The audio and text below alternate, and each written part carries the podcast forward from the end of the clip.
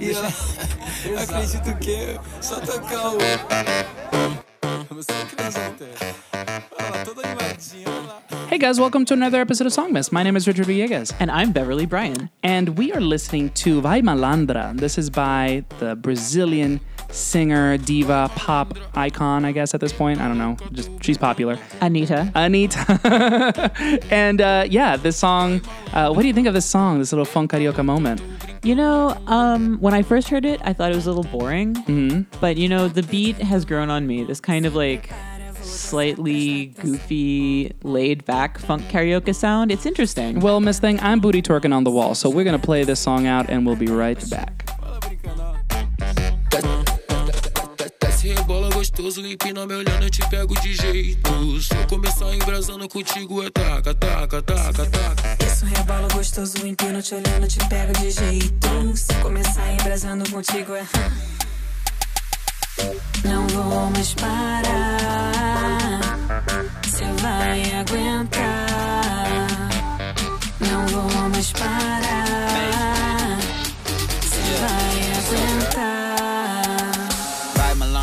Show me some. Brazilian baby, you know I want you. Booty big, sit a glass on it. See my zipper, put that ass on it. Hypnotized by the way you shake it. I can't lie, I'm trying to see you naked. Anita, baby, I'm trying to spank it. I can give it to you, can you take Já it? tô louca, bebendo, tão solto, envolvendo, eu tô vendo. Não para, não. Vai malandra, ah, ah. Eita louca, tô brincando com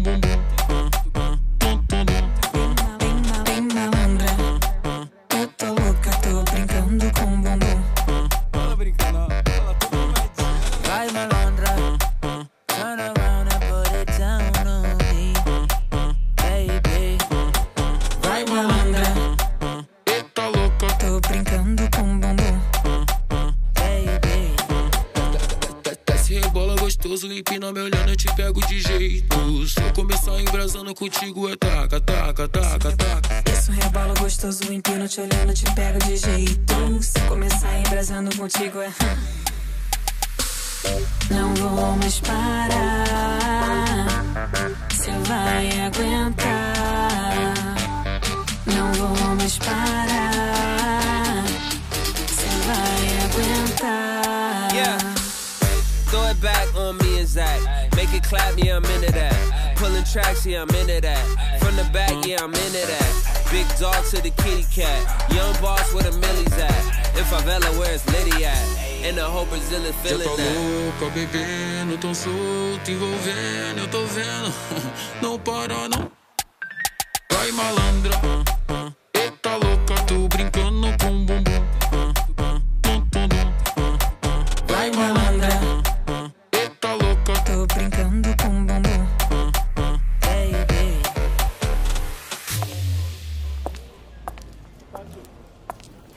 So uh, I don't know. Why have you picked this track for uh, the first song that we are playing in the new year?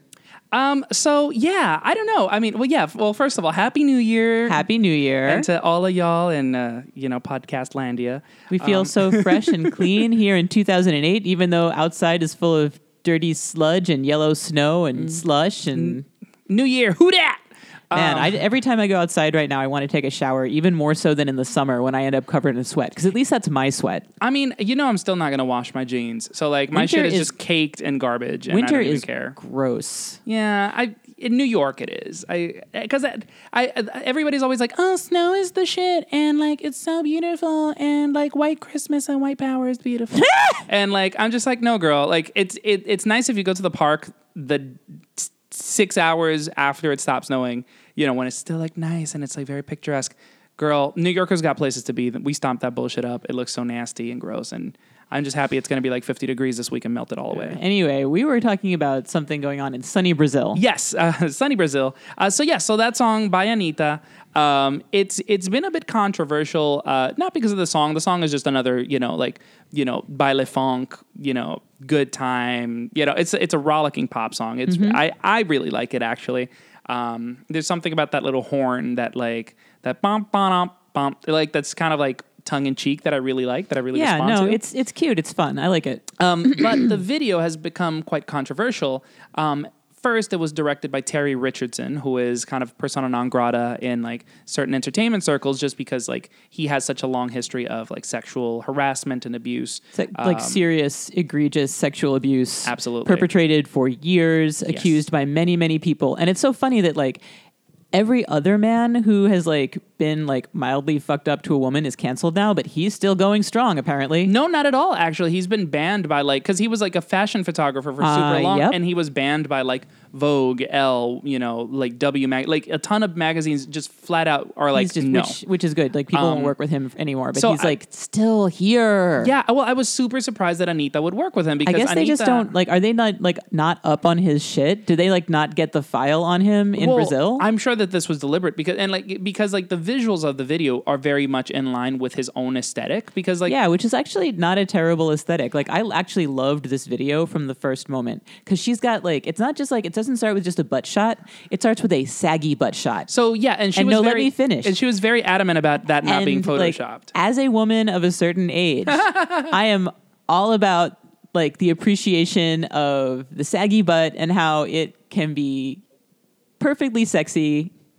Yes, she was very adamant that her that her cellulite uh, not be not be photoshopped, and um and yeah, and but like There's actually no cellulite. Well, it's not. that- it, we can call it cellulite if you want, but it's saggy butt. That's the term that has been It's getting butt- thrown around, butt but folds.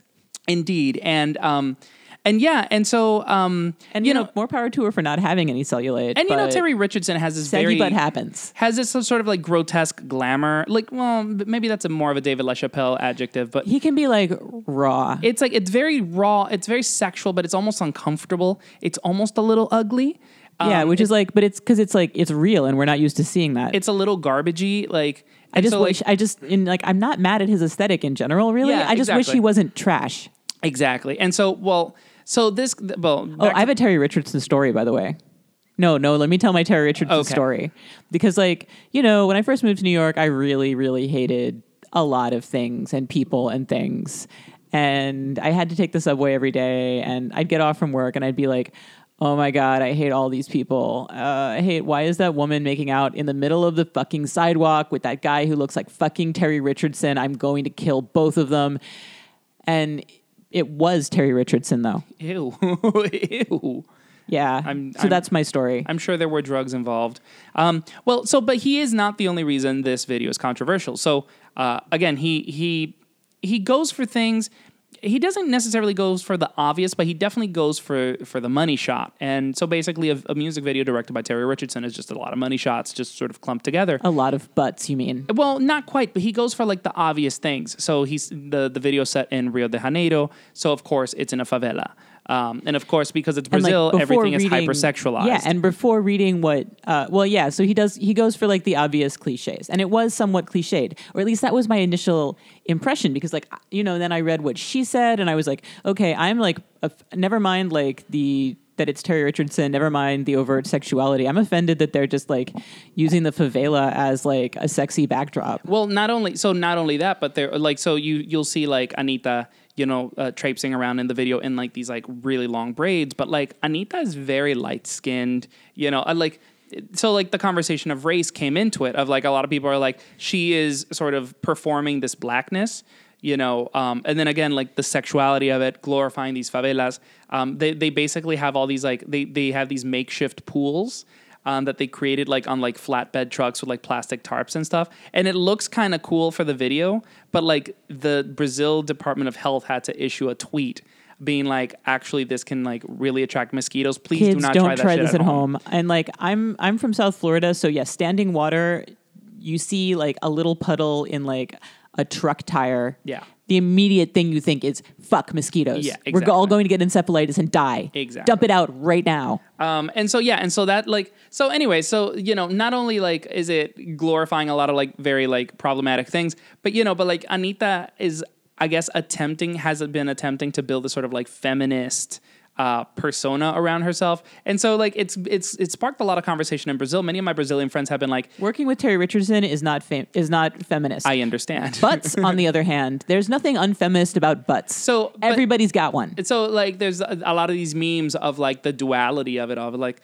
you know like of that like there it's like you know side by side panels of like her butt being like oh but she's out here being lewd and working with Terry Richardson and then it's like well but good for her for like owning her body and this that the other and it's just like you know it again like it it's memes basically address, saying the fact that it's not a, a simple conversation although it really does it's probably just a series of poor choices you know Well, I don't know if it's even poor, except for working with Terry Richardson. I don't know how poor of a choice it is because it got I got in the plot gets thicker, right? Because she's like, you know, um, Billboard reported, you know, she comes from a biracial family. Right. She grew up in the inner city, and she's like, actually, this reflects me. This is who I am. And so I wonder, then, is this like, is this like the fact that like Brazil is the mainstream of Brazil is still offended by the sexiness that like people outside of Brazil tend to like just plain associate with Brazil straight up. So I can understand why like some I can understand why some people would be like would be like I don't want this to represent us. no because I went to Brazil and There are like conservative people in Brazil. I- but it's very different. You can't look at it through American eyes. Like you know the way that that sexuality. I I mean, we've talked about how gender is viewed very differently. So is sexuality. People are very very free with their sexuality there. I mean, obviously, like it's still a Catholic country with quite a few conservative people, but that isn't what really what what's outraged them.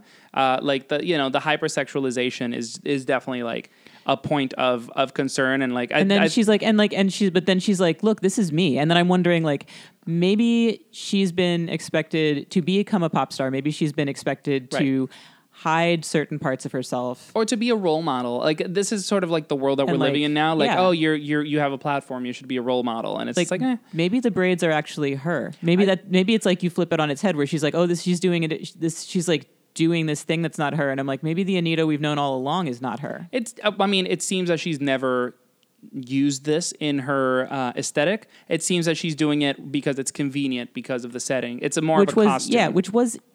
But then, what if the costume is her? I don't. I just think it's like complicated. Because here's the Of other course. thing I thought about, where I'm like, because she was like, okay, this is me, and then I was like, well, what's interesting is like. This is this very um, north-facing video Mm-hmm. and aesthetic because it's like playing to all of the things that like you know people in the U.S., North America, people outside of Brazil associate with Brazil. Um, and so like from the from outside, I'm like, well, this is like kind of pandering and gross. From inside, people are like, this is not us. This is offensive.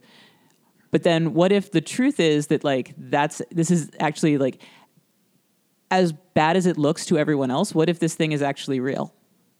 Um, as somebody who's been there, I can tell you it's not real. Okay. Um, but it is like No, I a- mean, it's obviously a really it's like a- heightened version of it. Obviously it's like an over the top pop video directed by Terry Richardson. Right. But like what if like these moves were like what if these are the only artistic choices Anitta's ever made that are actually genuine? I just thought I had to like I'm just I mean, asking I don't questions. think these are her choices. I think she participated and she's defending it, and you know, um, That sounds more legit based I don't on think like this is her. what we know about I Terry don't think Richardson. it's her vision, but I, I do, I do want, I want to believe that if she had been against it, she would have said no. and she is like really trying to but yeah but then it's like what if she did make bad what so what if these are like bad decisions that she made based on like being I just think she's a bit aloof. I just think she's like a little detached. You know, she's a rich girl and kind didn't of- care. is she really rich though because that's like not what she's saying Well, you know I mean, she's certainly a huge, very successful pop. She's pop, rich pop star. now. Yeah, she's rich now. I don't know if she's always been rich. I'm, I'm not going to make that assumption, but like, you know, it doesn't seem like she's had many difficulties in life. Like, she's a pretty girl who, you know, got signed at a young age, and she's now an international mm. pop star. Okay, you know, fair, and that's fair. not really a new thing.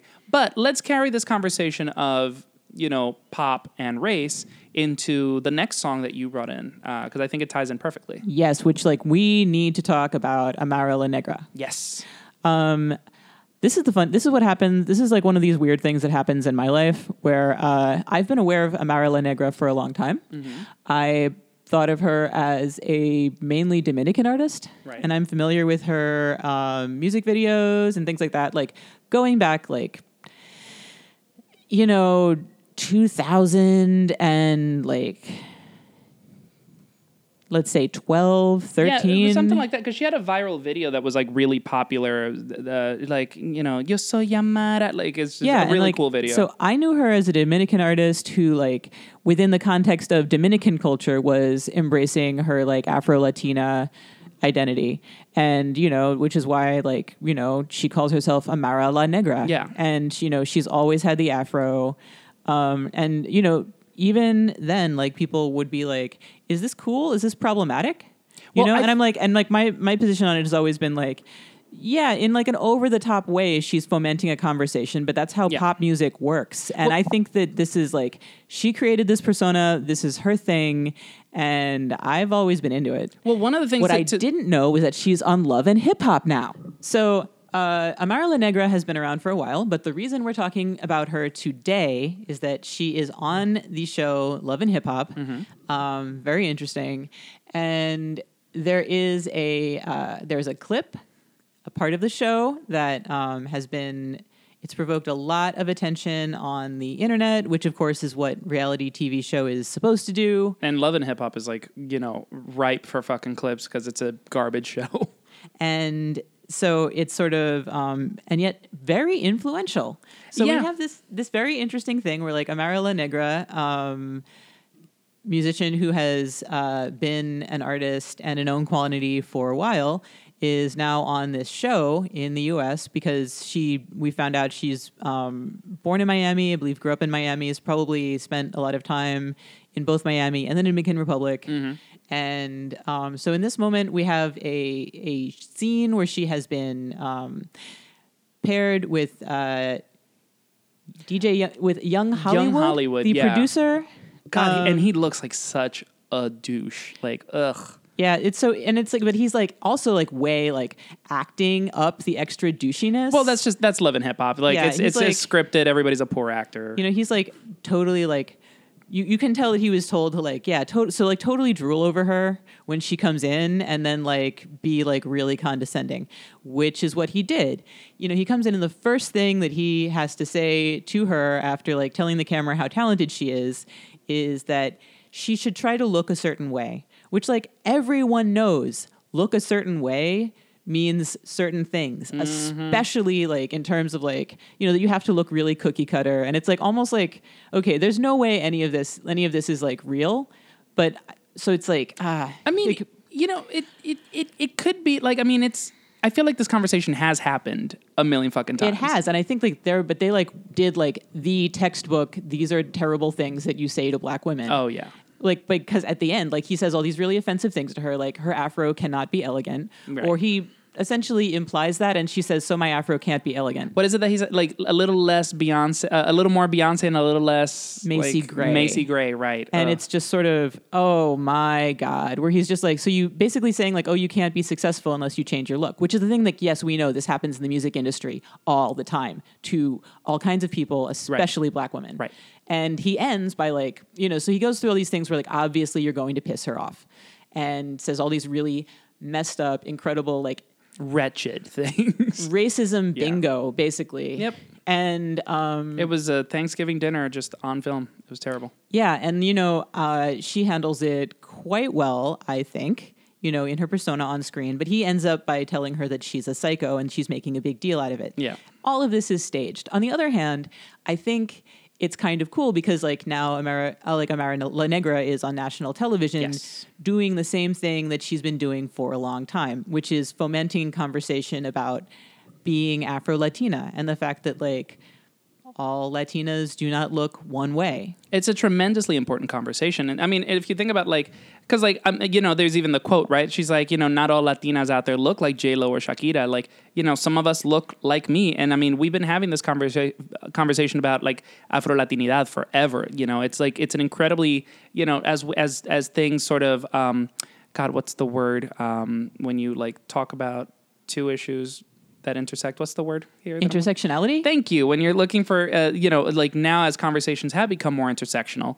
um, you know, this is a thing, you know, just like where I feel like different l- races and ethnicities are, are being able to find common ground. Like, you know, colorism and racism exists in communities of color, you know, like that's just, you know not really up for discussion here. Just like you know when you think about how like skin bleaching or like photoshopping is such a prevalent thing in communities of color. You know, I mean, in Amara La Negra, her skin glows. When she I is tell an you, extremely beautiful woman with really nice skin. like if Rihanna does not tap her for Fenty Beauty, like as a Ooh, spokesmodel, brilliant. that would be a foolish move. Which is another thing that it's um, incredible. Like her skin is so gorgeous. we wanted to discuss because she has been accused of being in Yes, blackface. absolutely. And um, you told me that her response to this was to bring up a photo of her as a young child. Yes. Looking more or less exactly the same. Yeah. Well, and the thing is, like, if you see her videos, like, she is first of all gorgeous. She's second of all like that kind of like you know Caribbean Latina that's like really proud of her body and like eh, you know so she's out With here in good reason. and she's out here in skimpy like outfits with like shorty shorts, belly showing, you know, cle- cleavage.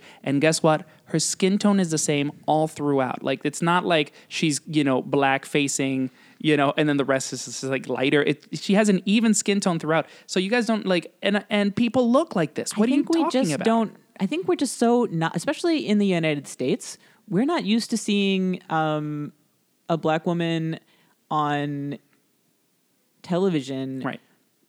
you know, who is dark skinned and who is not trying to alter that in any way. Yeah. Like this is just, you know, she has makeup that matches her skin tone and that's it. You know. Yeah. Not a ton of highlighter, not a ton of contouring. Like a like a like a lip and like a flower in the afro, and that's kind of like her look, really. And but it's not like she's not wearing a lot of makeup. Oh, yeah. she's completely done. That's just she does her makeup in a different way. I mean, you know, there's you see nothing like, wrong with a lot of highlighting and contouring. Those Yeah. things are great. The effect is wonderful. um, but you know, there's other ways to do your makeup. I mean, you know, when you see these pictures from like the 70s or the 80s, someone like Grace Jones, who was like a dark skinned woman, and like the makeup, even though she looked glam and, and chic and like she's, you know, iconic of the era, you know, you can tell that makeup was not made for her. That made is that makeup is not made for her skin tone. But we you have know. that now. We have, and we have that now. Thank you, Rihanna. You know, and and thank you other companies who were like, oh, uh, So- you know, financial vacuum. Let's catch up. So Um, yeah, so this is this is kind of wonderful where like in a very unnuanced way, we just witnessed a very nuanced conversation happen on national television. So yeah, ladies and gentlemen, do not adjust your TV sets. Amara La Negra is black. And I think the song that you brought in today for Amata uh, works perfectly in the conversation. Also that, did you watch the video? Uh, I saw a little bit of it. I kind of just let it play and hear Well, the you, song.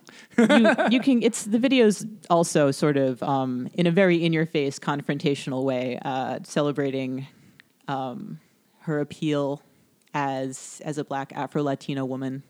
It's um well she like steals this lady's husband anyway. Work. Yes. Yeah, you just go back and watch it. I absolutely will now. So what's the song, Bev? Um, the song is uh, "Se Que Soy." She has a more recent song. This one is though from the past year, and um, I think it's the one that bangs the most. All right. Well, I'm here for Amara La Negra. Let's hope she blows up. Qué bien te ves con ella posando en las redes. Ah, ah. Sé que estás con ella, pero a mí prefieres. Y tú te escapas por la noche para verme. Amaneciendo conmigo de lunes a viernes. Sé que estás con ella cuando tú me cuelgas. Pero termina volviendo con esta negra. Sé que soy la única que deshace en tu cama. A pesar de que tú digas que la amas, sabes que soy la única que prende tus llamas y no reclamas. Sé que soy la única que deshace en tu cama. A pesar de que tú digas que la No dejes explicaciones ni vendas ilusiones. Solo preocúpate por quitarme los pantalones. No dediques canciones ni me traigas bombones. Preocúpate por hacerme lo duro con cojones. Ven, pégate, ven, pégate que me matan los deseos. Papi, de tenerte ya ni veo. Que llegue el momento que la noche es mía y me digas al oído lo que ya no le decía. Tú y yo solas, olvidemos que pasan las horas. Aunque allí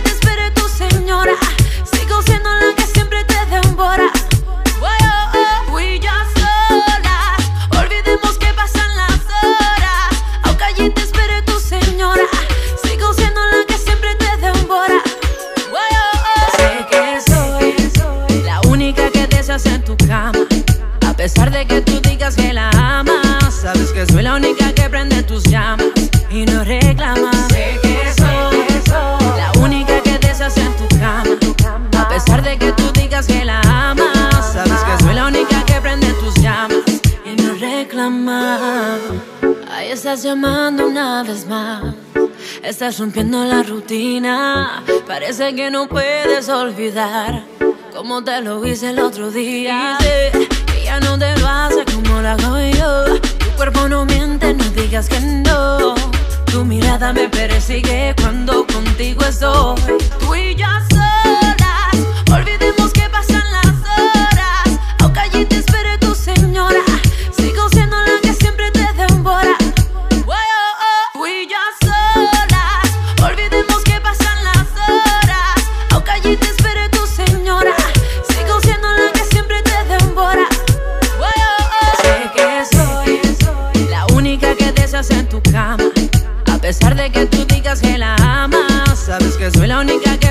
llamas y no reclamas. Sé que soy la única que deseas en tu cama.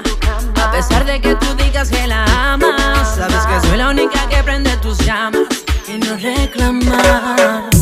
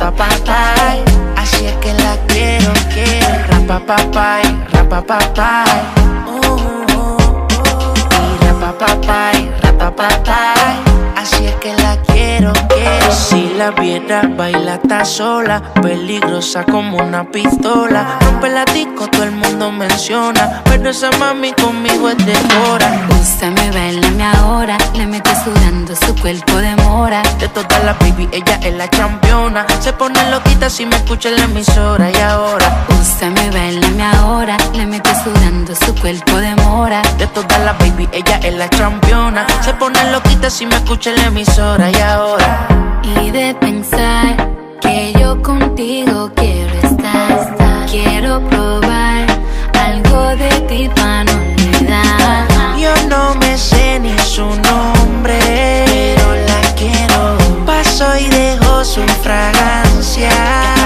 hasta think you are the one for me. Left your baby mom, now Cardi's your wife to be. Ex had me locked up, but you came to set me free. They say you're not my type, but you got my type to be. So answer this, can you hold me, can I trust you? Patek on the wrist, both arms, that's what us do. Mansion on the hills, half half if you want to. huh. But that's only if you want to. Úsame, bailame ahora. Le mete sudando su cuerpo de mora. De todas las baby, ella es la campeona. Se pone loquita si me escucha en la emisora. Y ahora, Úsame, bailame ahora. Le mete sudando su cuerpo de mora. de todas las baby, ella es la campeona. Se pone loquita si me escucha en la emisora. Y ahora, y de pensar que yo contigo quiero estar. Querer probar algo de ti para no olvidar. Yo no me sé ni su nombre, pero la quiero. Paso y dejo su fragancia. Hasta me desespero contigo quiero estar. Quiero probar algo de ti para unidad. Yo no me sé ni su nombre, pero la quiero. Paso y dejo su fragancia. Ya no me desespero. Rapapapay, rapapapay. Oh, oh, oh. Y rapapapay, rapapapay. Así es que la quiero, quiero. Rapapapay, rapapapay. Oh, oh, oh. Y rapapapay, rapapapay. Así es que la quiero, quiero.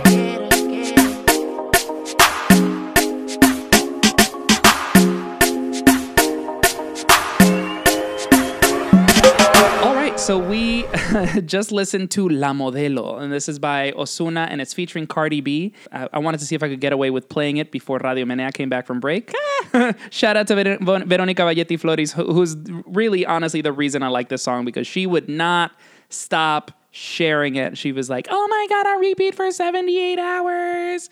So shout out to Vero. I hope you still enjoy it. I can see why it's very very catchy. you've got that, and you've got that. Um, you've got a lovely verse from Cardi B, who also came out or like also broke out on Love and Hip Hop. Yes, yes. I mean, you know, it's funny because you mentioned before that like uh, uh, love and hip hop is sort of like a, a, la- a launch pad for for hip hop artists, but it's kind of like where hip hop artists go to die. You know, it's just it's very like you know rappers who've burnt out and and they're hoes. You know, and like I mean that's kind of how Cardi B started. Well, she showed them. Yeah, girl, Miss Thing, Miss Thing is at Coachella. She's like. She's top tier line on Sunday at Coachella. And everyone is at this Coachella. Buscabulla. Shout out to all the Latinos at Coachella. It's it's pretty amazing. So proud of all the bebés who are out there. Like, Uh, um, you, I, I mean, did you have a, like a chance to like really troll the, the the lineup, Bev? Like, uh, do you have any highlights like that stood out to you? I do. Jamiroquai, first of all. What? Okay, not not Jamiroquai. Okay, no, but Um, so let's start the roll call. We've got um, some of the favorites that we've played on this show many times. Um, I mentioned Buscabulla. We've got the Marias. We've got Cuco. Who else? Uh, we got Helado Negro. We got Los Angeles Azules, by the way. What? Have been like a huge point of controversy because, like, of course, like everybody's like, oh, you know, it should be like, you know, indie musicians or like rockers or pop stars. Girl, Los Angeles Azules are pop stars. Los Angeles Azules will headline a bitch and like, you know, kill it. Like Los Angeles, like, Also, Coachella is always crazy diverse. look, if I see Beyonce doing El Pasito Perron, you know, I'm just gonna like die. You know, like if I see like again, if I see Eminem dancing a cumbia, it's lit. Like Coachella's it. You know. yeah, Coachella is kind of amazing. And then it's sort of like because you, you would think that like things were like going to be like falling off because like you have like the biggest artist in the world headlining Beyonce, Eminem. Yeah. the weekend is huge. Um, but you know, there's also like it's also like a who's who of who is up and coming and who is relevant and who matters, and half of them are Latinx people. Yeah, I mean, like Ibeyi, uh, Cuco, as you mentioned, Kali Uchis. Like, I mean, you know, the Latinx representation is great, like on a smaller indie level, and also on a relatively moderately successful level. Like, like well-known names. Like again, Ibeyi and and Kali Uchis are like crossing over. Like they're, you know, they're doing sold out tours. Yeah, and then for like also, two like, seaters, like big, you know, big here like venues. also very much mixed in with um, artists such as Miguel, who Yeah. like you know we don't think of them in terms of their Latinx identity, Right. but it's also like not something they hide at all. Actually, and shout out to uh, to Latinos Who Lunch who did like the Radio Lonchea episode uh, as their like year end sort of episode, and they shouted out Miguel as one of their favorite like Latinx artists of the year, and like um, it was really good. It was kind of an eye opener for myself because like I I don't actually ever see him like that. Um, so Well, yeah, So it's interesting how like some artists are, you know, they are Latinx, but it doesn't. It's not like a big part of how they present themselves. Right. But it's not something they hide. And then there's artists who like, you know, they foreground that in one way or another, probably because that is a part of themselves. But Yeah. it's sort of like it's just so interesting how people end up getting categorized, and it can be like between like which artist is going to end up going one way and which artist is going to another. And it's unfortunate that like you almost have to choose one or the yeah other. i mean well i understand i understand from the artist point of view you know like because of the industry even though i don't condone it at all um, i do feel in certain ways that i'm like if you don't rep me i don't feel like i should be repping you. Like i feel like Mm. you know bruno mars and mariah carey we've been trying to attach this latinidad to them that they've never claimed. You know at least like like mariah carey sees herself as black and Mar- and bruno sees himself as filipino you know and this has you know i'm sure that these par- are parts of their identity that you know they they will recognize but it's ne- never been a part of their oeuvre you know? So it's just like it's something that i'm i'm get a little like meh Um, but I do. I think it's um. I think it's like an interesting phenomenon, but I also feel like it's a thing that's starting to break down. You know, I like to think that like it's it's you don't have to be in like one category or the Oh, other. sure, yeah. You know, at, at some point, and then you know we see this at Coachella because like, um, I'd like to think this is not like Coachella is being like, oh, Latinidad is relevant, so we're gonna put this Right. in there. I like to think that like Coachella is about making money. Oh, Golden oh, Voice duh, likes to make yeah. money, and like, but also you know they don't mess around when it comes to booking the right artists for this year. well, um, and I just feel like these are those artists. Yeah, I mean Rene Contreras last year had a very public like he basically spearheaded that um that one sort of like Latin stage um you know at Coachella and he's obviously like the head behind Viva. He's worked for Goldenvoice for years, you know, he's like an extremely important person in like indie in general, but like specifically at not not even in Latin indie, but like as pushing Latin artists as just artists, you know, um, and that to me is extremely important. It's not like the fact that there was one Latin stage was okay. I was a little eh about it. Like, I mean it's interesting for one year. yeah, I, I, I would, I, I prefer integration. I, you know, I'm not mad that it, you know, that that's how it unfolded. I want to see a progression, obviously. I bet I think we're seeing that. Like Um, yeah. more and more we see like more Latin artists every year and you know, just like with mixed in with like a variety of other artists Yeah, who are yeah. very different. You know, I think that they um oh, the other one I was so excited about, WizKid. He's from Nigeria. Oh, okay, Um, So they're you know they're bringing the Afro beats in, and like he's huge worldwide, and so like you know that's just like it's a very diverse lineup, and it's not like a little multicultural tokenism here and there. Hmm. it's just like everything that I happen to think is dope right now. Yeah. Well, I mean, I mean, I, again, I think the lineup is really fucking rad. Um, and actually, let's let's carry on with our next uh, track, uh, who is actually by a musician who will also be at Coachella, uh, although not presenting his own project. Uh, I'm talking about Bairoa, uh, who has been playing with Buscabulla for many years uh, as their guitarist, keyboardist, kind of like just you know. Uh, Prince impersonator on staff. Um, like he is just like I mean because you you know who I'm talking about Oh, right? You've course. seen him live. Yeah, I've seen Buscabulla. Uh, yeah, so like Bairoa, Bairoa Multiple times. Bairoa to me is a key key. Like I love Bairoa just because like he, you know, again, like I compare him to Prince. You know, he's like you know rather small, but he's also like has like this smoldering look. Like he just reeks sex. You know, he just radiates it. I feel like the whole band does that, and they do it really well. But for Bairoa, like I think there's always like a it's tongue in cheek. It's almost like comical. It's almost like, like a an- it's it- almost like a farce. there's an there's an eh, well also Buscabulla has that like sort of mischievous quality throughout. But yeah, no, he definitely embodies it. Everything very, is always well. shimmery or like you know pleated and like satiny, and it's it's so strange and it's so funny. I Um, could go on forever about how unique and mysterious all of all of Buscabulla is. yeah, every single one of them is is interesting. But um, what but so what's the, what's the Bairoa song? So well, so he just dropped his debut EP that he's been teasing for about two years. Um, you know, fun song mess fact. Uh, we played Bairoa on our first episode. Um, True. Two years ago, probably today, actually. Like it's been Factual. Yeah, it was early January that we started. That's how long we've been waiting for this song. so well so yeah like so the ep is finally out um, and what's really cool about it is that so he had it almost done in late 2017 and then the hurricanes hit um, Oh. Oh well, I should say. yeah, I mean, he Buscalia Puerto Rican. He's Puerto Rican. He's based in Ponce, um, and yes, and so the the the hurricanes completely, you know, just nuked the island. You know, um, so there's no electricity, and obviously there's other matters to worry about, like water, food, shelter. You know, helping your fellow man and woman.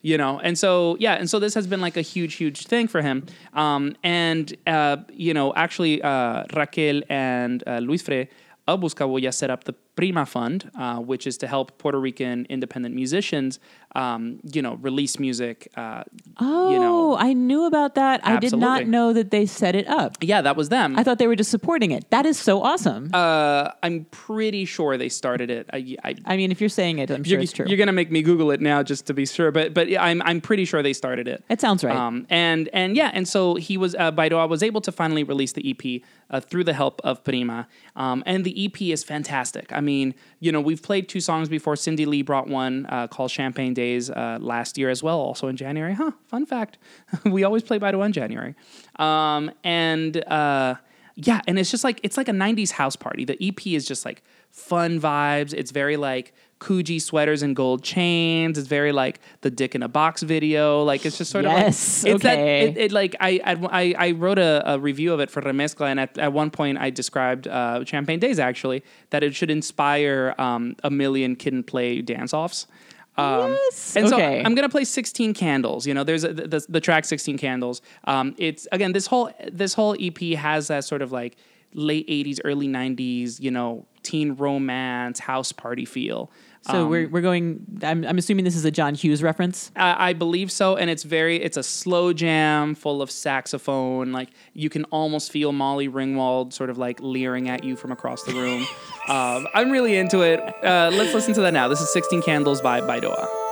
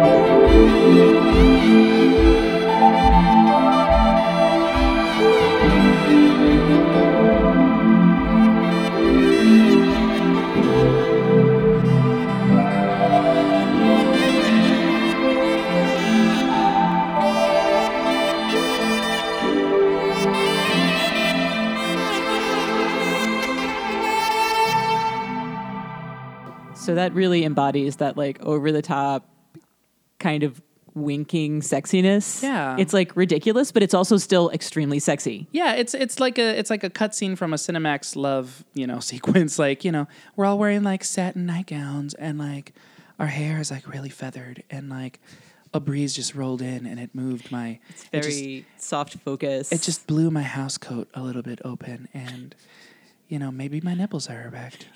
you know it's it's so that which is Um, like yeah so it's it's so great and maybe like that's a big part of like maybe he's a big maybe he's like the secret weapon of Buscabulla. People don't realize that like that's where a lot of that comes from. I don't know. It's funny because like they're like you know they're all sexy in like their own way. You know, like it's just they all have their own things that work for them.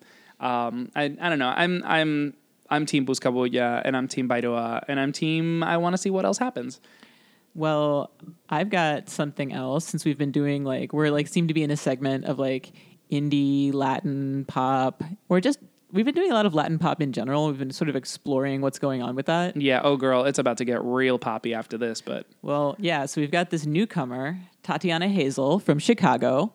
Some of you folks out there maybe have heard of her. Yay, Chicago. Um, I wrote about her single for Remezcla, and I couldn't get it out of my mind, my soul, stuck in my head for days. it's a banger. It's And real good. So it's called No Me Encuentras. Mm-hmm. And I talked to her, and like it's interesting. It mixes a little bit of cumbia and a little bit of reggaeton. Yeah.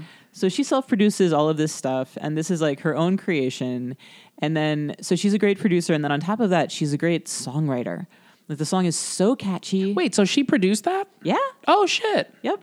She's like, you know, um, one of these folks in their bedroom producing songs. Huh, Yeah, well, okay, so because I did get like a very like DIY quality of it, but like it was well, but it was high quality. Like it- like I you know because like it's it's kind of like a relatively simple beat, but it's just like um you know uh it- when the percussion there's a percussion aspect to it that sounds a little bit. It reminded me of uh, Angelica Negron, how she makes the beats with like pots in the kitchen.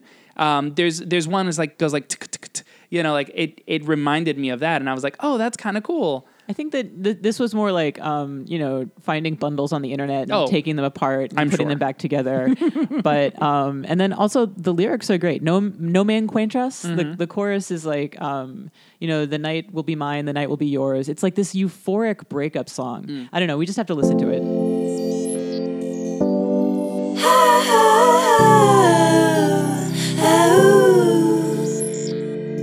Me buscas y ya no me encuentras. Te evito Solo quiero ser como yo soy.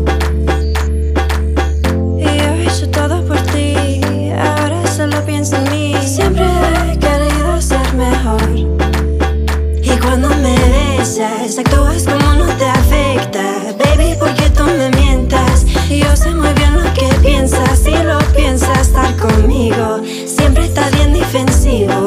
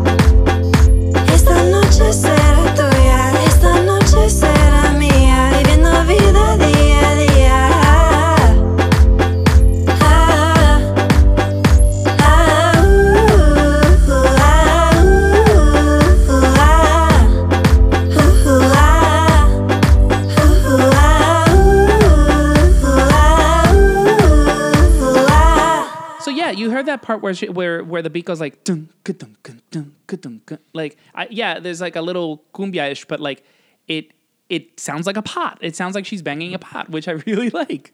Yeah, I don't know. She just has like um a really good ear for like beats and sounds, and I don't know. I feel like almost like that high part that sounds like a pot almost sounds like almost like a steel drum. Yeah, Like it's okay. interesting. Mhm. Like pe- or like um, you know, like like Brazilian samba. Like Mm-hmm. there's like she just um. I she's doing that, that thing that like so many artists are doing that I really love where they're like they're just experimenting with different sounds and creating entirely new kinds of Latin music. Yeah, because you I mean, you know, if if I, I mean, if I didn't, you know, work in this business, you know, I wouldn't know, I wouldn't hear the the reggaeton or the cumbia references. I would just be like, oh, it's a cool like indie pop song, um, That's true. Also, you don't. Yeah, you don't need to be into that stuff to enjoy it. because it's She's but- just great. But it's also not obvious, and like, and that's what and that's what I like. It's not it's not an obvious reference, like you know the the sort of the beat itself, like the pattern. Um, is you know you can trace it, but it's not like overt. Yeah, Um, I mean, I think in in a lot of ways, she just like, and I, I talked to her briefly for the premiere. She just like sat down to make a song. Yeah. and this is what she came up with. it's fucking great. You know? I hope she sits down, makes more, and I want to hear them all. Yes, please. Um, okay, so let's move on. Okay, so this is where things are about to get real radio friendly. so um, we're doing some pop stuff. This is, you know, this is our pop life. This is, you know, 2018, New Year, who dis. yeah, and I don't know. It just seems like a really good time to talk about it for some reason. Yeah, I, I don't know. I just like, I, so I'm, you know, uh, I brought in a couple of regga- reggaeton tracks, uh, and so did you actually. And, you know, not like, not that we're like, yeah, you know, like this isn't the mis- miseducation episode again. This is just like, No, this, is, this cool is just stuff. becoming a normal part of our lives Yeah, now, and- which I think like makes sense. Like we have to. I realized why this is good. Like this, like t- 2017 was very much a year of Latin pop and Yeah. crossovers, Absolutely. in the U.S. And so yeah, we need to talk about it. We need to talk about probably we need to talk about it a lot because Yeah. it's like we can't. We this is this is a Latin music podcast. We Well- need we need to talk about what's happening. And we just played Cardi and Ozuna. I mean, and that's like that's been a huge pop hit. I, I- you know, it's on the charts. Like it's it's it's charting. Uh, I don't know if it's in the top ten, but I know it's charting.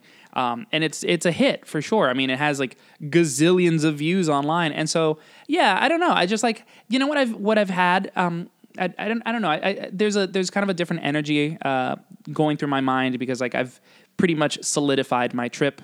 Uh, tickets are bought. Miss thing, I'm out. You know, New York is the end of an era. It's not. It's not a joke anymore. Yeah. It's not. Or at least I can't joke about it anymore. I have to take it seriously. March 9th, y'all. I'm out of New York. Uh, I'll I'll be back briefly, but you know, if y'all wanna wanna hook up, y'all wanna like get get, get a cocktail, kiki, maybe hook up for real. Hit me up, you know, before March 9th.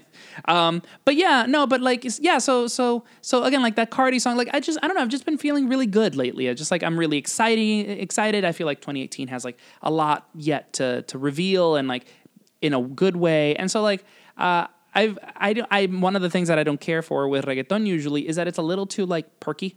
It's a little too like pointlessly happy. I like things that are a little bit edgier. And I don't know, since I'm feeling happy, pointlessly happy, I'm just like, you know what, let me just listen to this shit. And like so I've been listening to a lot of um, you know, these very nice, fun, tropical thingies. And so um uh, the next song that we're going to play, this is a song by Solomon Ray, uh, and uh, the song is called El Otro.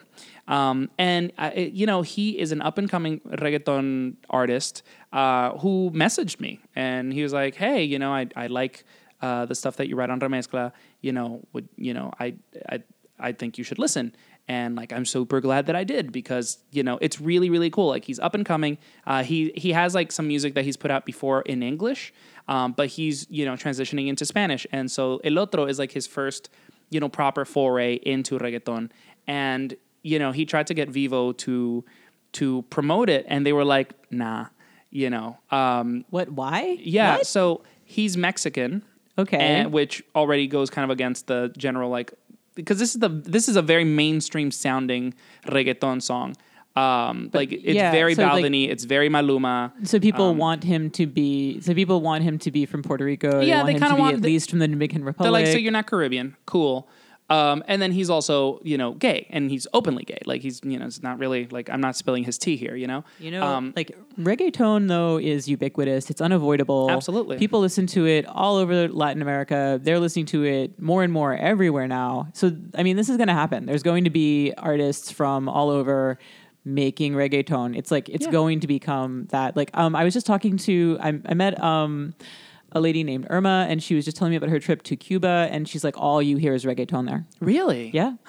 Well, because you know, like we're starting to have the conversation about reggaeton that we had about hip hop a few years ago, which is basically like this is the new pop music. You know, it's just it is what it is, and so this is this is what's getting billion plays on YouTube now. You know, this is this is the pop music, um, and so yeah, and I I was really captivated by the song. I think it's really fucking great. You know, um, and oh, and this is the thing. So like, Vevo was like, "Nah, we're not really gonna promote your thing." You know, you know what? If you get hundred thousand plays in a month, we'll you know We'll think about we'll, it. We'll think about it. And he got 150 plays in the first week. So You said, suck so it. You said, so that's, wait, that's 150,000? Oh, 150,000 plays. I'm sorry. Yes. Whoa. No, Miss Thing blew that shit out of the water In a week. Uh, in a week. Um, yeah, he turned it, turned it. Like, yeah. So, um, you know, really excited, really excited to cover this artist. Uh, you know, to talk about him here. Uh, you know, I'm, I'm obviously waiting for a little bit more content. Uh, but I, I definitely want to like write about him and I, I want to like I want to make sure people know who he is because he's really cool and I like his perspective I like I like his persona I like the music that he's making and I like his story I think his story is very compelling and yeah that this music should not you know like obviously we should know where the music came from which is the Caribbean but it shouldn't only be grounded there you know you have white people making hip hop you know like obviously genres evolve and you know as long as you're doing it respectfully and you know you have something to contribute fuck it I mean, it'll be lame if like white people in the U.S. start making reggaeton and then they get more famous than They anyone are. else who. Yeah, but you know what I mean. It and then they get more famous. Well And, like, justin bieber's sorry is a is a dembow song that this is true and this that is terrible. So it, it's it's already the Bobby- happening and everything sucks. No, but I had a bad dream like this. But anyway, we should we should listen to this because that many plays can't be wrong. all right so this is solomon ray the song is el otro and we'll be right back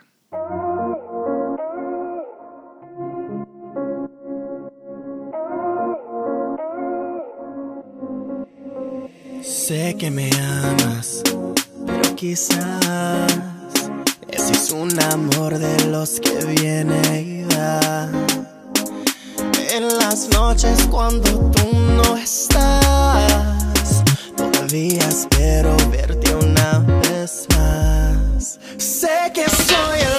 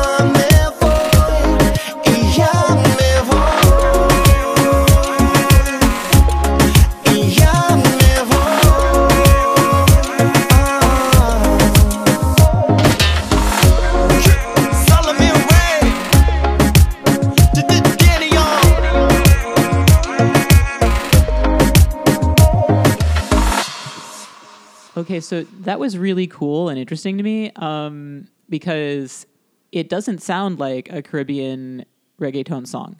It, kind of just sounds like a pop song. Yeah, it sounds like a like a a rootless pop song. Yeah. and like um, but it's also reggaeton.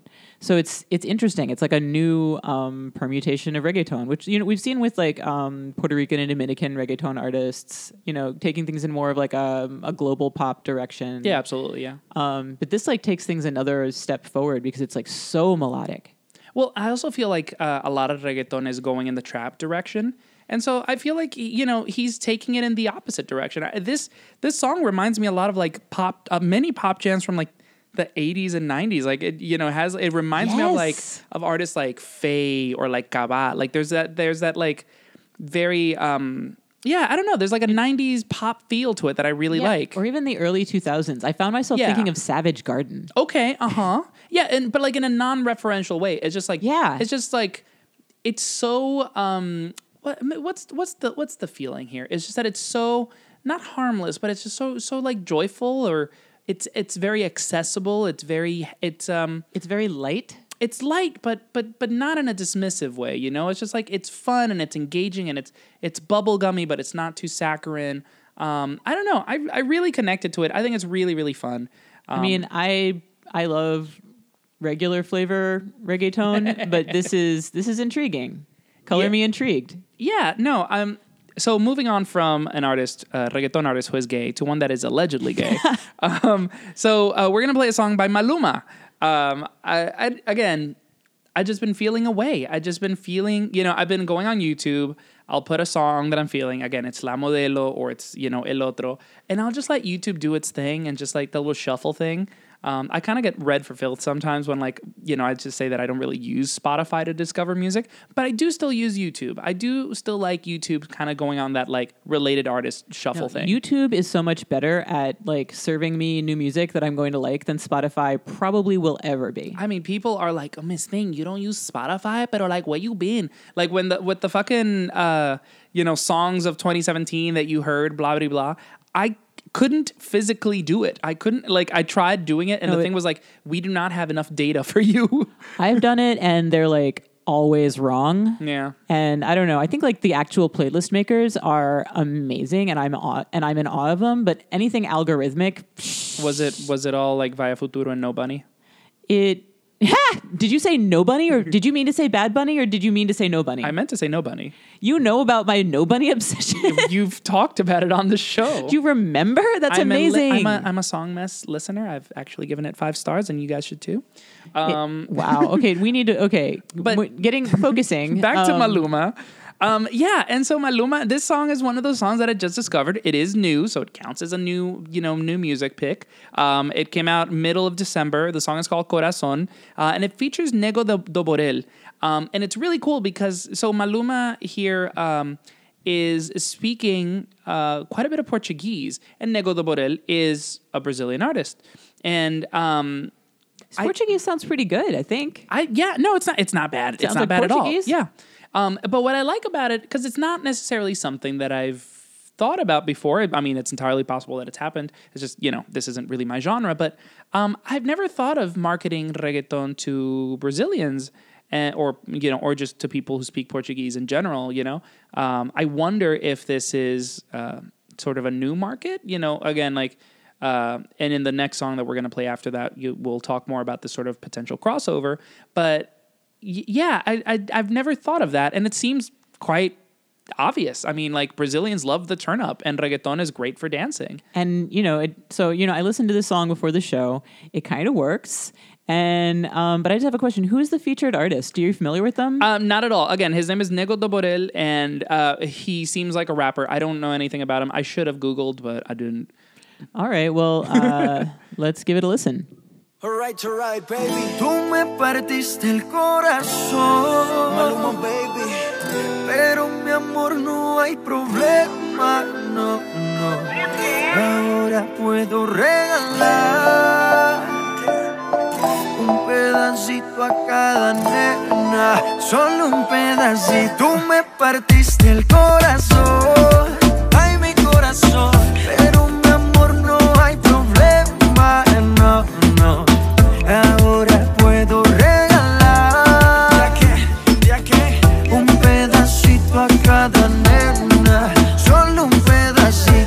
No venga más con eso, cuento mami Si desde el principio siempre tuve ti. Nunca me avisaron cuál era el problema. Te gusta estar rodando por camas nada ah, Ahora me tocó a mí cambiar el sistema. Andar con gatas nuevas Repartir el corazón sin tanta pena.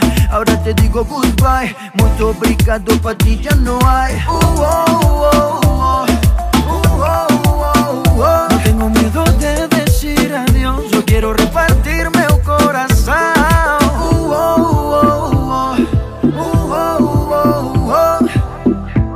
Agora te digo goodbye. Muito obrigado, pra ti já não há. Você partiu meu coração. Ai, meu coração.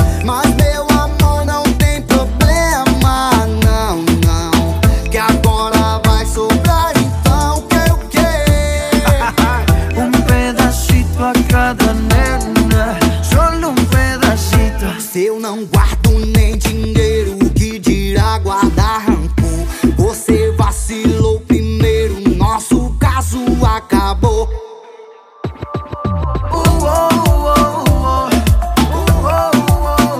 No tengo miedo de decir adiós, yo quiero repartir meu corazón.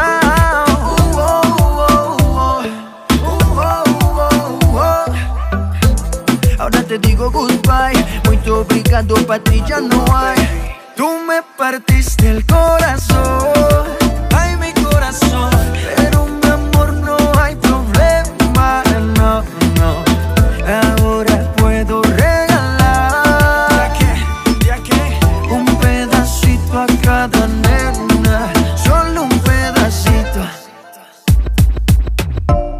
town.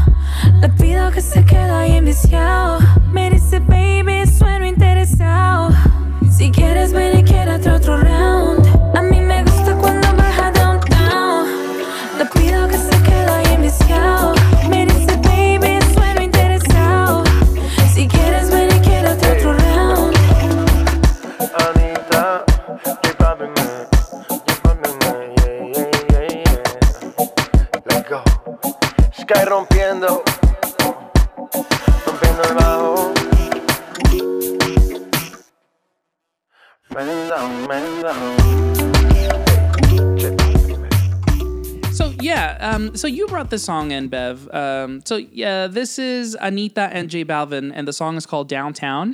Um, and I think this is a perfect example of what we were just talking about, right? About like you know exploring this Brazilian market. I mean, you know, uh, I, yeah, I kind of chose it as a theme, you know, in, in the sense that, like, well, you know, we've got these two collaborative songs by like pretty mainstream artists. Right.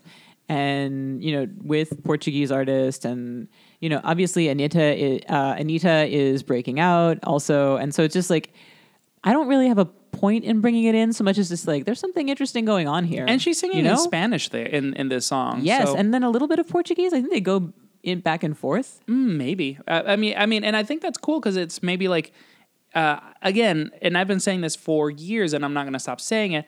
You know, people like to forget that Brazil or Brazilians are Latinos, like, or that Brazil is a part of Latin America, just because the you know the language is different.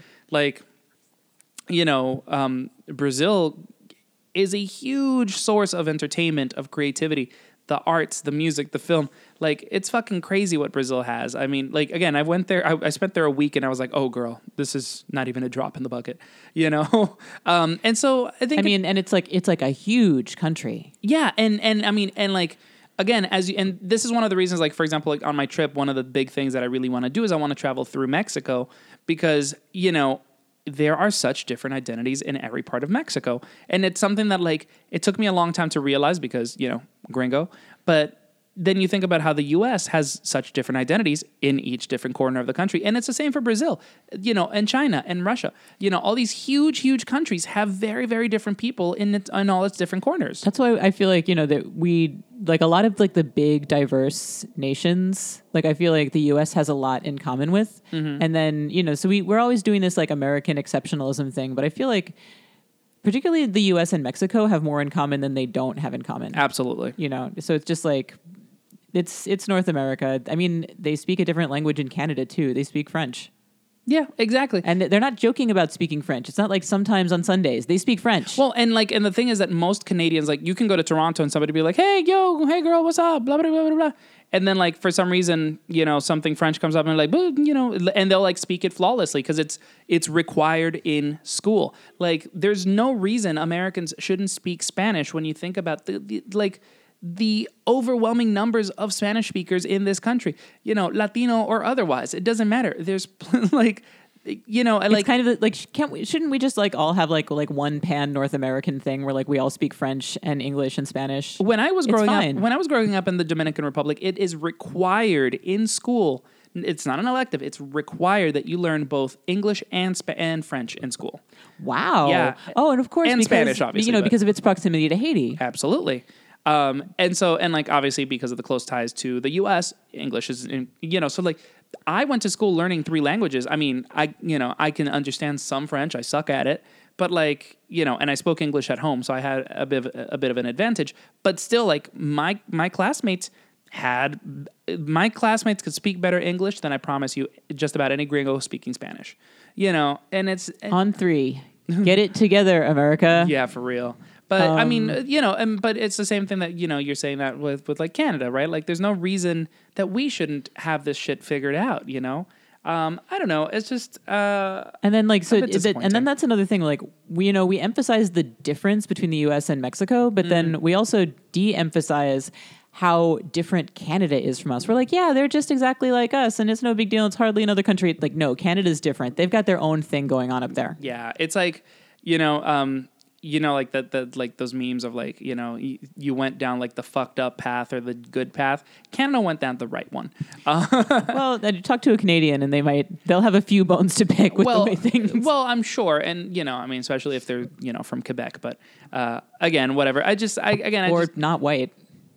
good point. A lot of people would be like Hashtag Canada, hi, hi, Canada is racist, Well, yes, um, but yeah. I mean no. that's what happens also when you're like far away from the world. Yeah, I don't mean to glorify Canada here. It's not that. It's not. I mean, as much as we'd love to, there's there's no escaping to the north. Not really. fun fact: countries and cultures and societies are complicated.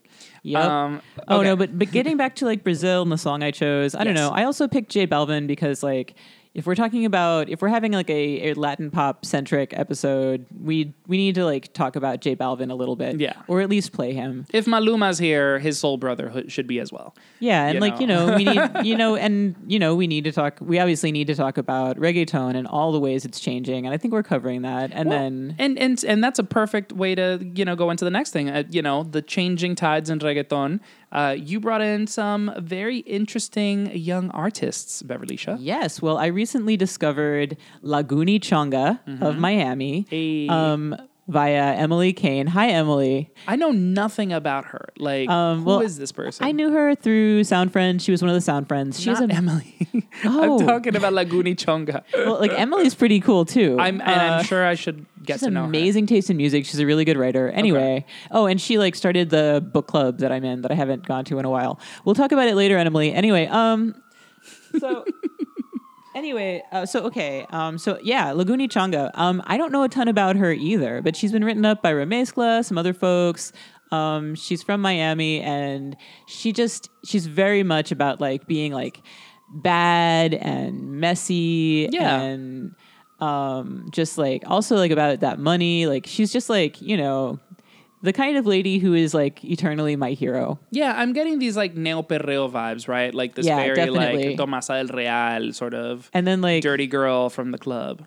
yeah and i i love how like she's just like i love her name i love like first of all embracing the term chonga Right. and then also that like What does that mean? it's like a subculture from Miami Dade County. I think that it, it sort Ah. of coalesced in the 1990s and Because I knew about cholas, and I wondered if I, I thought chongas were Filipina. it's kind of a similar thing. I see. I don't know. Chonga might mean something else if maybe you're or Filipino. maybe it's or maybe it's Cu- Cu- Cuban girls.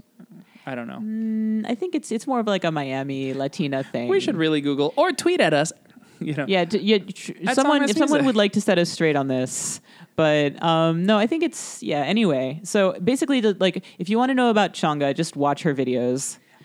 Um, I bet uh, our listener Ricky down in, in Atlanta has already heard this song before. But uh, so yeah, so we're gonna play La Goony Chonga. This song is called Claro que sí, and we will be right back.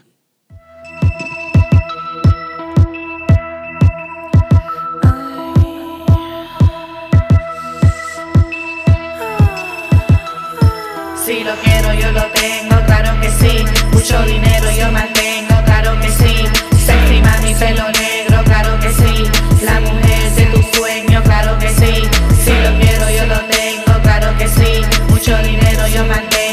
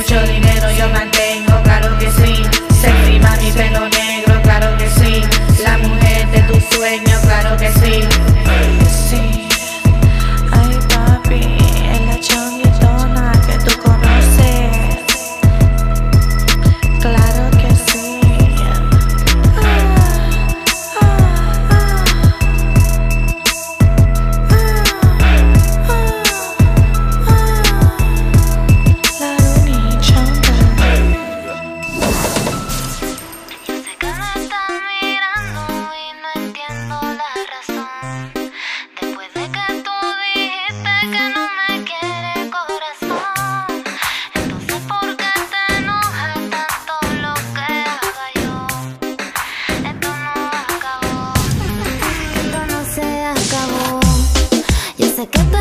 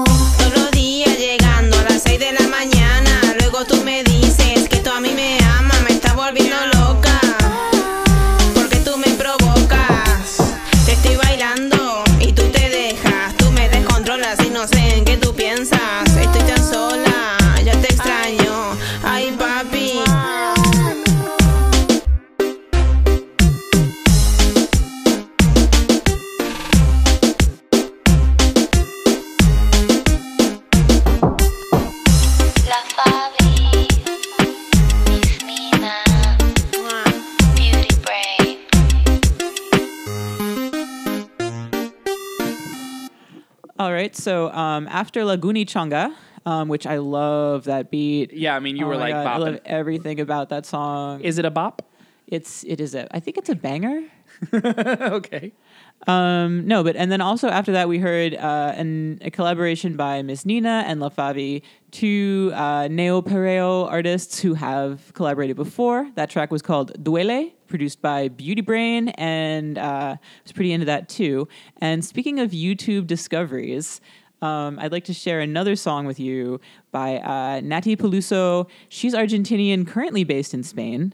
Um, so we've got like a whole like uh, Spain nexus going on here because There's Nina's from Spain. Yeah, Miss Nina's from Spain, and like I, I feel like we've we keep find uh, and like I know that uh, Favi, her I believe her dad is from Spain. Like I feel like we've we have a lot of these connections of like Argentines.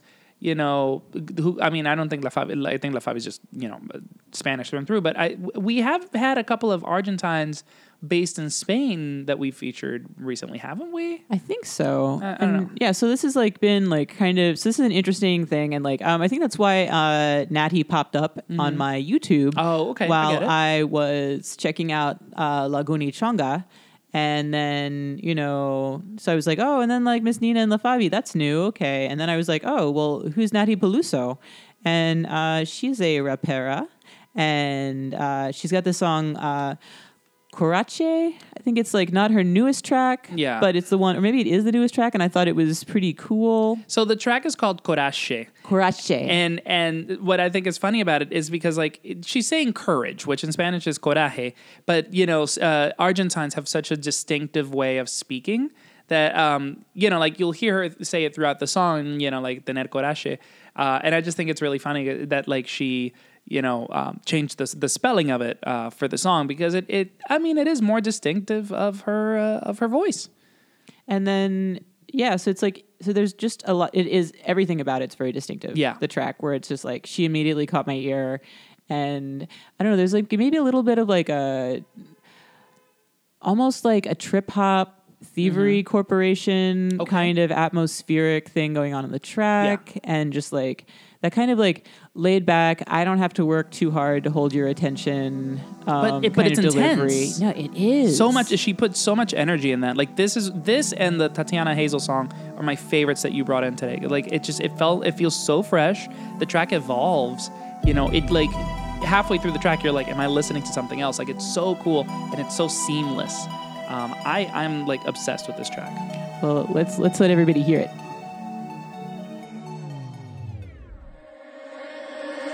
Fuera de mi inmerso centro como saliva del arce negro estás. Nunca te dije flaco, quédate conmigo, fuiste vos solo nomás. ¿Cómo pudiste negro no leerme? Te escribí para mí no perderme. Duele la aguja fría ahora como agua sobre la frente perfora. Yo no quería nada más que estar pegaditos un rato. Te sufrí, ahora reposo serena mi canto. Limaste chabón con la lluvia que hay. Querés que me quede allá afuera. Querés que me quede allá afuera.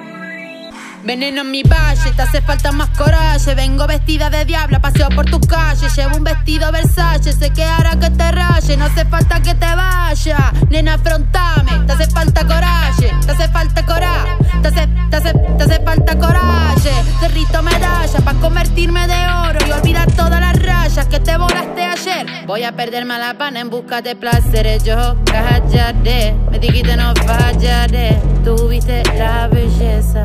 Te hace falta coraje, te hace falta coraje, te hace falta. Te falta coraje, te hace falta coraje, te hace falta, te hace falta coraje, coraje, co, co, coraje, coraje, co, co, coraje, coraje, co, co, coraje,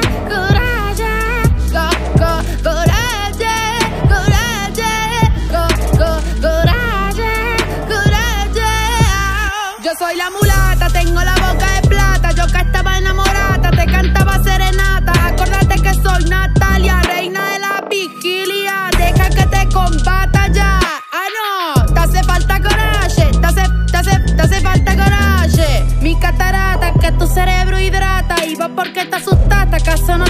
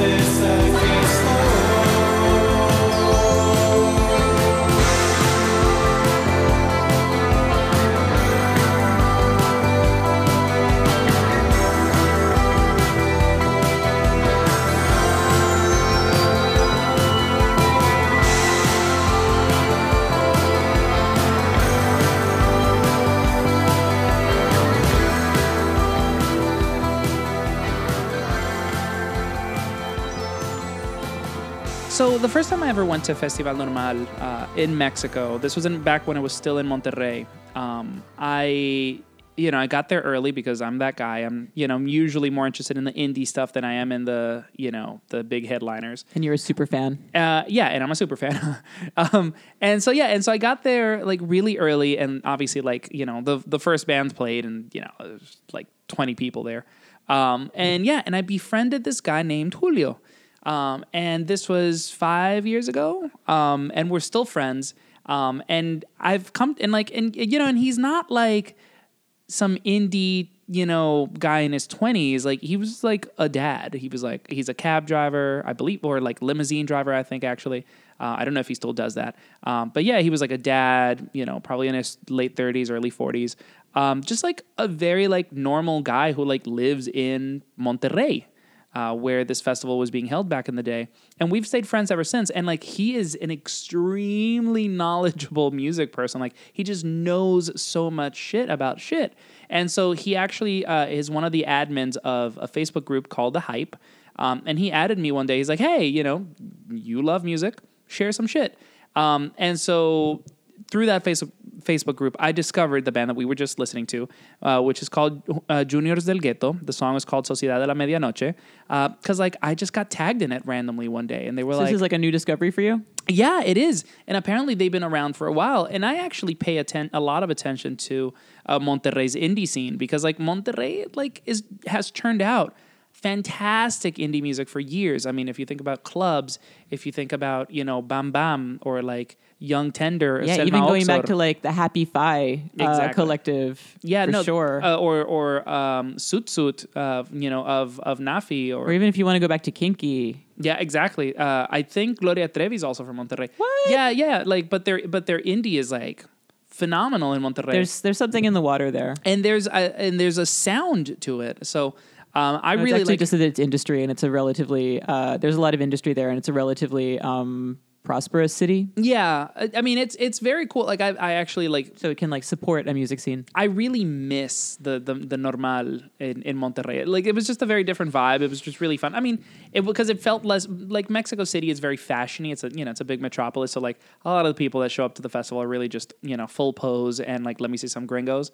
Um, but in Monterrey, like it was like everybody's you know oh that's my friend. He's in that band. That's cool. You know, I don't know. I, I really liked it, and yeah. So this this this uh, song really transported me back to that, and like the fact that like Yeah, I have that feeling. There is it's like very like old school indie, yeah, exactly something very unique. Like it, it, it was very Club Fonograma. I feel like this would have been all over Club Fonograma. and I can see what it is like. There's another thing. It's sort of like why there's so much great music that comes out of um, San Jose, Costa Rica. It's that you often get really, really great music cities that are not the biggest city. Right. It's like big enough and then also slightly isolated and sheltered so that like your own weird thing can develop. Yeah, it's it's like a greenhouse, right? Like it, you know, every everybody has enough space to sort of stretch out and like experiment, but like it's contained enough that everybody sort of like also learns and helps each other. And that's how Um, you get a nice band like that where it's like there's there's just something slightly odd or unique about them and but also really good. And yeah, and I, I really like the, you know they put out a video, and so I thought like so, uh, like Sociedad de la Medianoche, right? I thought it was like maybe a reference to like the Midnight Society from like that. Wasn't wasn't there a Nickelodeon show that like where they used to do like horror stories and like I Who's think, afraid of the dark? yeah, I think and I, they had the Midnight Society where like all the kids would come you know together and like tell those stories. I was Um, oh that might be what it's called, which like is totally a thing that a band from Mexico would go for. Like, Absolutely, they- super. They, love the like the like a lot of the indie bands like they love like a really weird random pop culture reference. and it's I mean, and again, uh, you know, and this this band apparently has three or four EPs, and I and like I told the guy, I was like, I can't like you know cover your stuff right now just because like it it's already out, but I was like, keep me posted because this is definitely a band that I want to. I, I I feel like more people should know about. I'm like, this is really good indie. I'm like, oh, okay. Um, well, that's one thing I look I love about the podcast is like we don't have to worry about release dates. Exactly. We don't have to worry about like you know the voice of the publication we're writing for. Exactly. We can just play what we want and we can say what we want about it. well right and, away. and now it's now it's a bookmark you know because now i'm like what are you doing what are you doing you putting something out, girl like let me know what's good um anyway so yeah so uh i think we're we're there. This is the end of our show. We've we've done it again. We've done it again bev. Another another episode, another year, and So, you know, we have a tendency to like become complete downers towards the end of the episode. And, you know, so anyway, guys, your father and I have been talking and we decided that there was something we could not not talk about, even though it's music, it's not music related, because we have a lot of love for El Salvador and for Salvadorans that we know. And this thing where um, the the temporary protected status is being revoked for Salvadorans and you know, but but also for people from Nicaragua, Honduras, Haiti, but with um, El Salvador, we're talking about two hundred thousand people in the U.S. Right. That our president is just saying suddenly, pretty much out of nowhere, uh, you have to leave. It was okay. It says temporary protected status. It was supposed to be temporary, but you know, it was left that way for long enough that people have gotten to build lives here.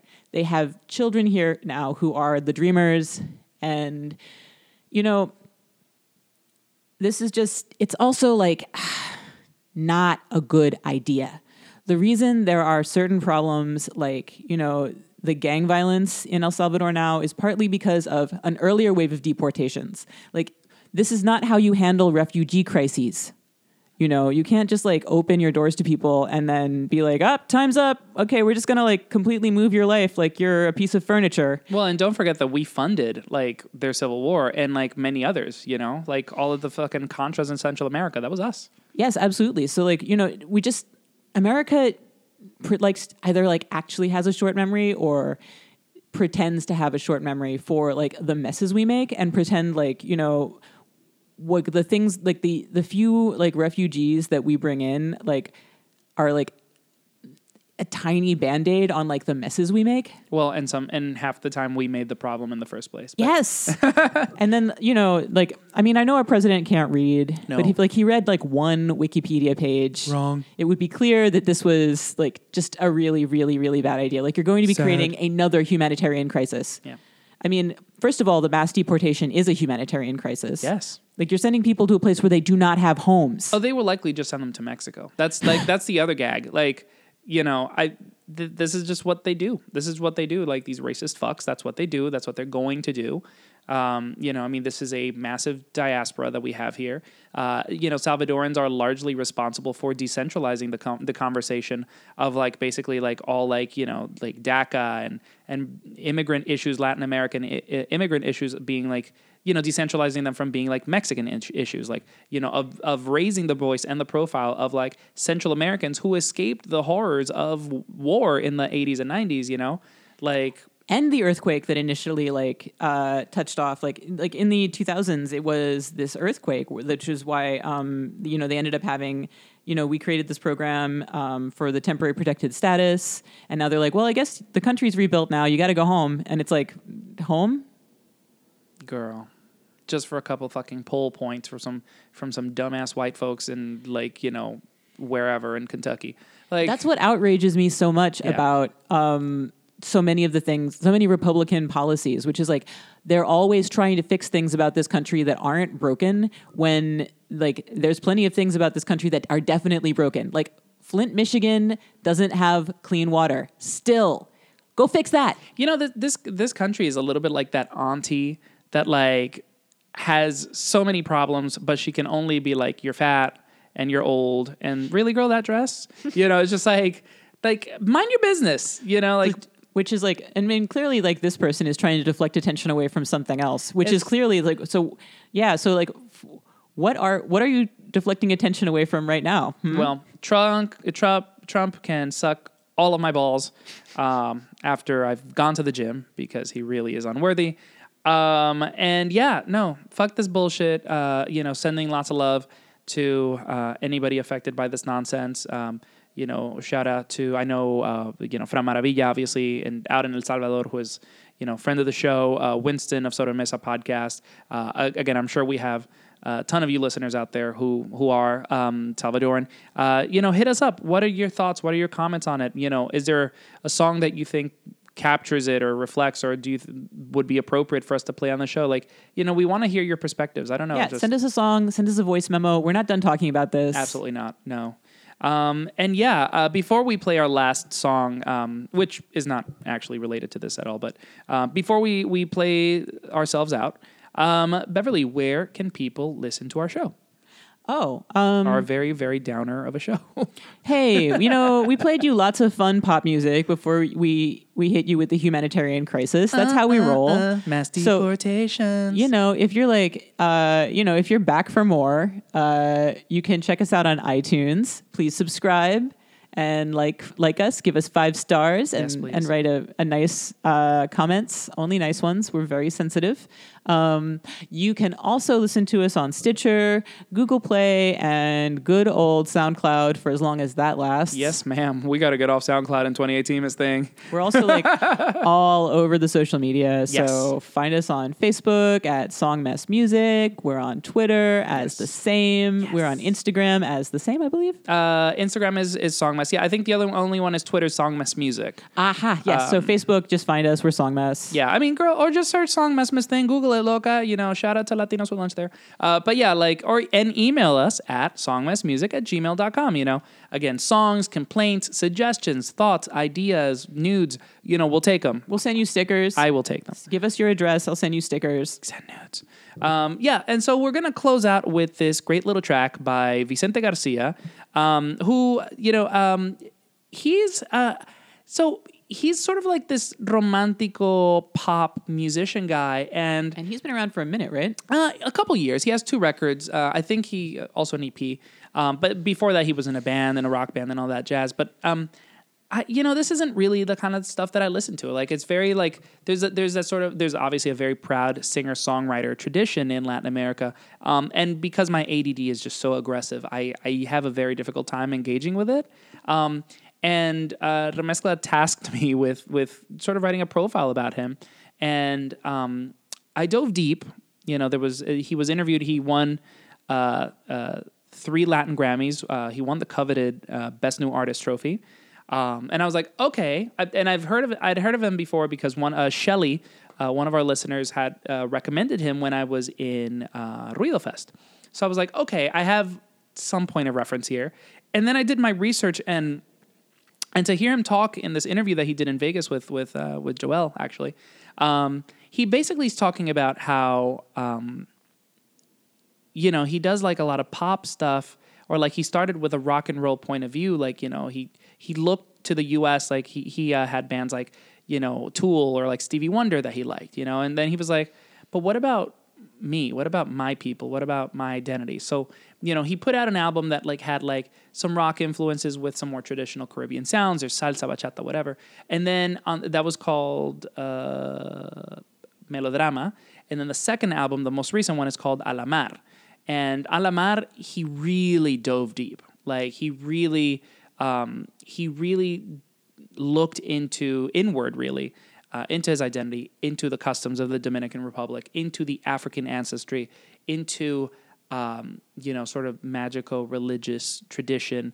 Uh, he started going to like you know santeria parties and like you know like really sort of uh, dissecting it all and, and and exploring it all and like the different sort of like uh, percussive tra- traditions um, of the Dominican Republic. And like the you know A La Mar is such a profound and beautiful album um, and it also has a lot to do with displacement um, as his profile has risen he went to Colombia which has a bigger music market um, and you know he he wrote this album and, and infused it with so much mu- um, uh, Dominican identity because he missed the Dominican Republic. He'd been away for like two, three years.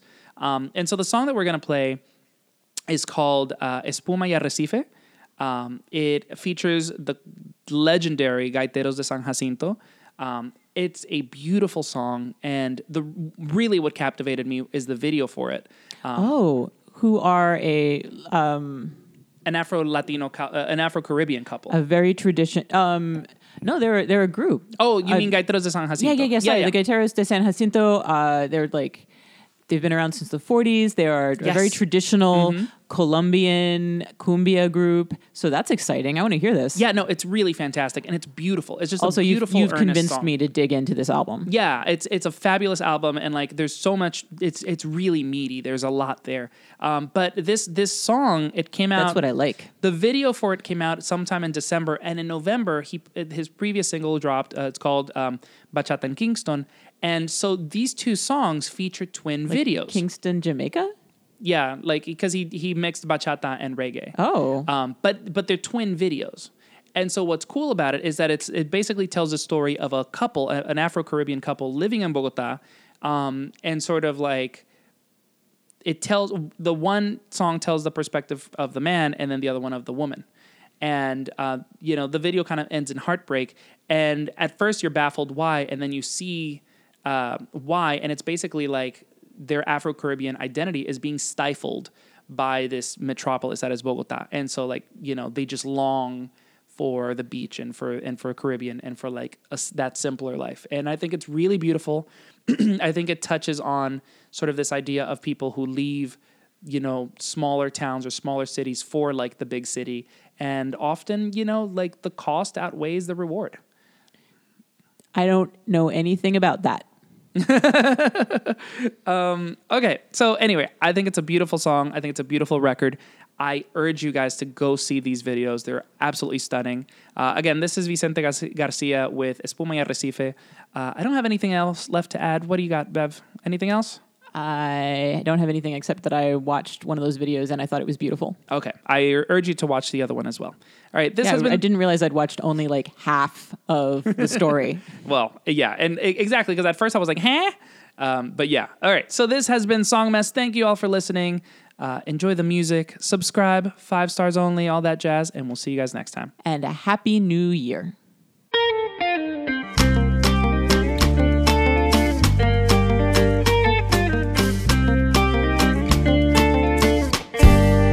Me quedaré en la arena mientras el sol me calma y esperaré las olas que me arrastren a tu playa. Y te daré los besos que quedan en mi boca que sea mi pasatiempo recordarte a cada hora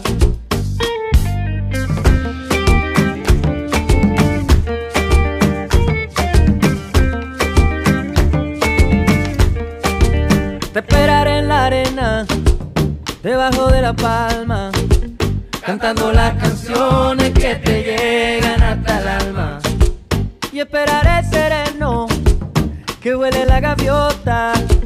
Será mi pasatiempo recordarte a cada hora. Será mi pasatiempo recordarte a cada hora. Aunque no vuelva, yo sé que esto no fue despedida.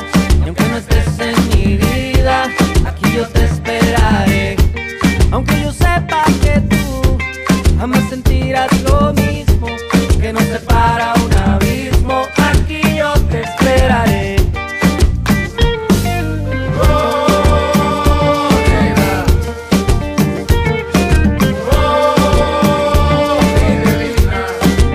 Esquivaré la pena y cuando tú te vayas, disfrutaré las olas y las ramas playa. Espuma y arrecife, tu beso y mi boca. Ya que mi pasatiempo recordarte a cada hora. Ya que mi pasatiempo recordarte a cada hora. Aunque no vuelva, yo sé que esto no fue despedida. Y aunque no estés en mi vida, aquí yo te esperaré. Aunque yo sepa que tú jamás sentirás lo mismo, que nos separa un abismo, aquí yo te esperaré.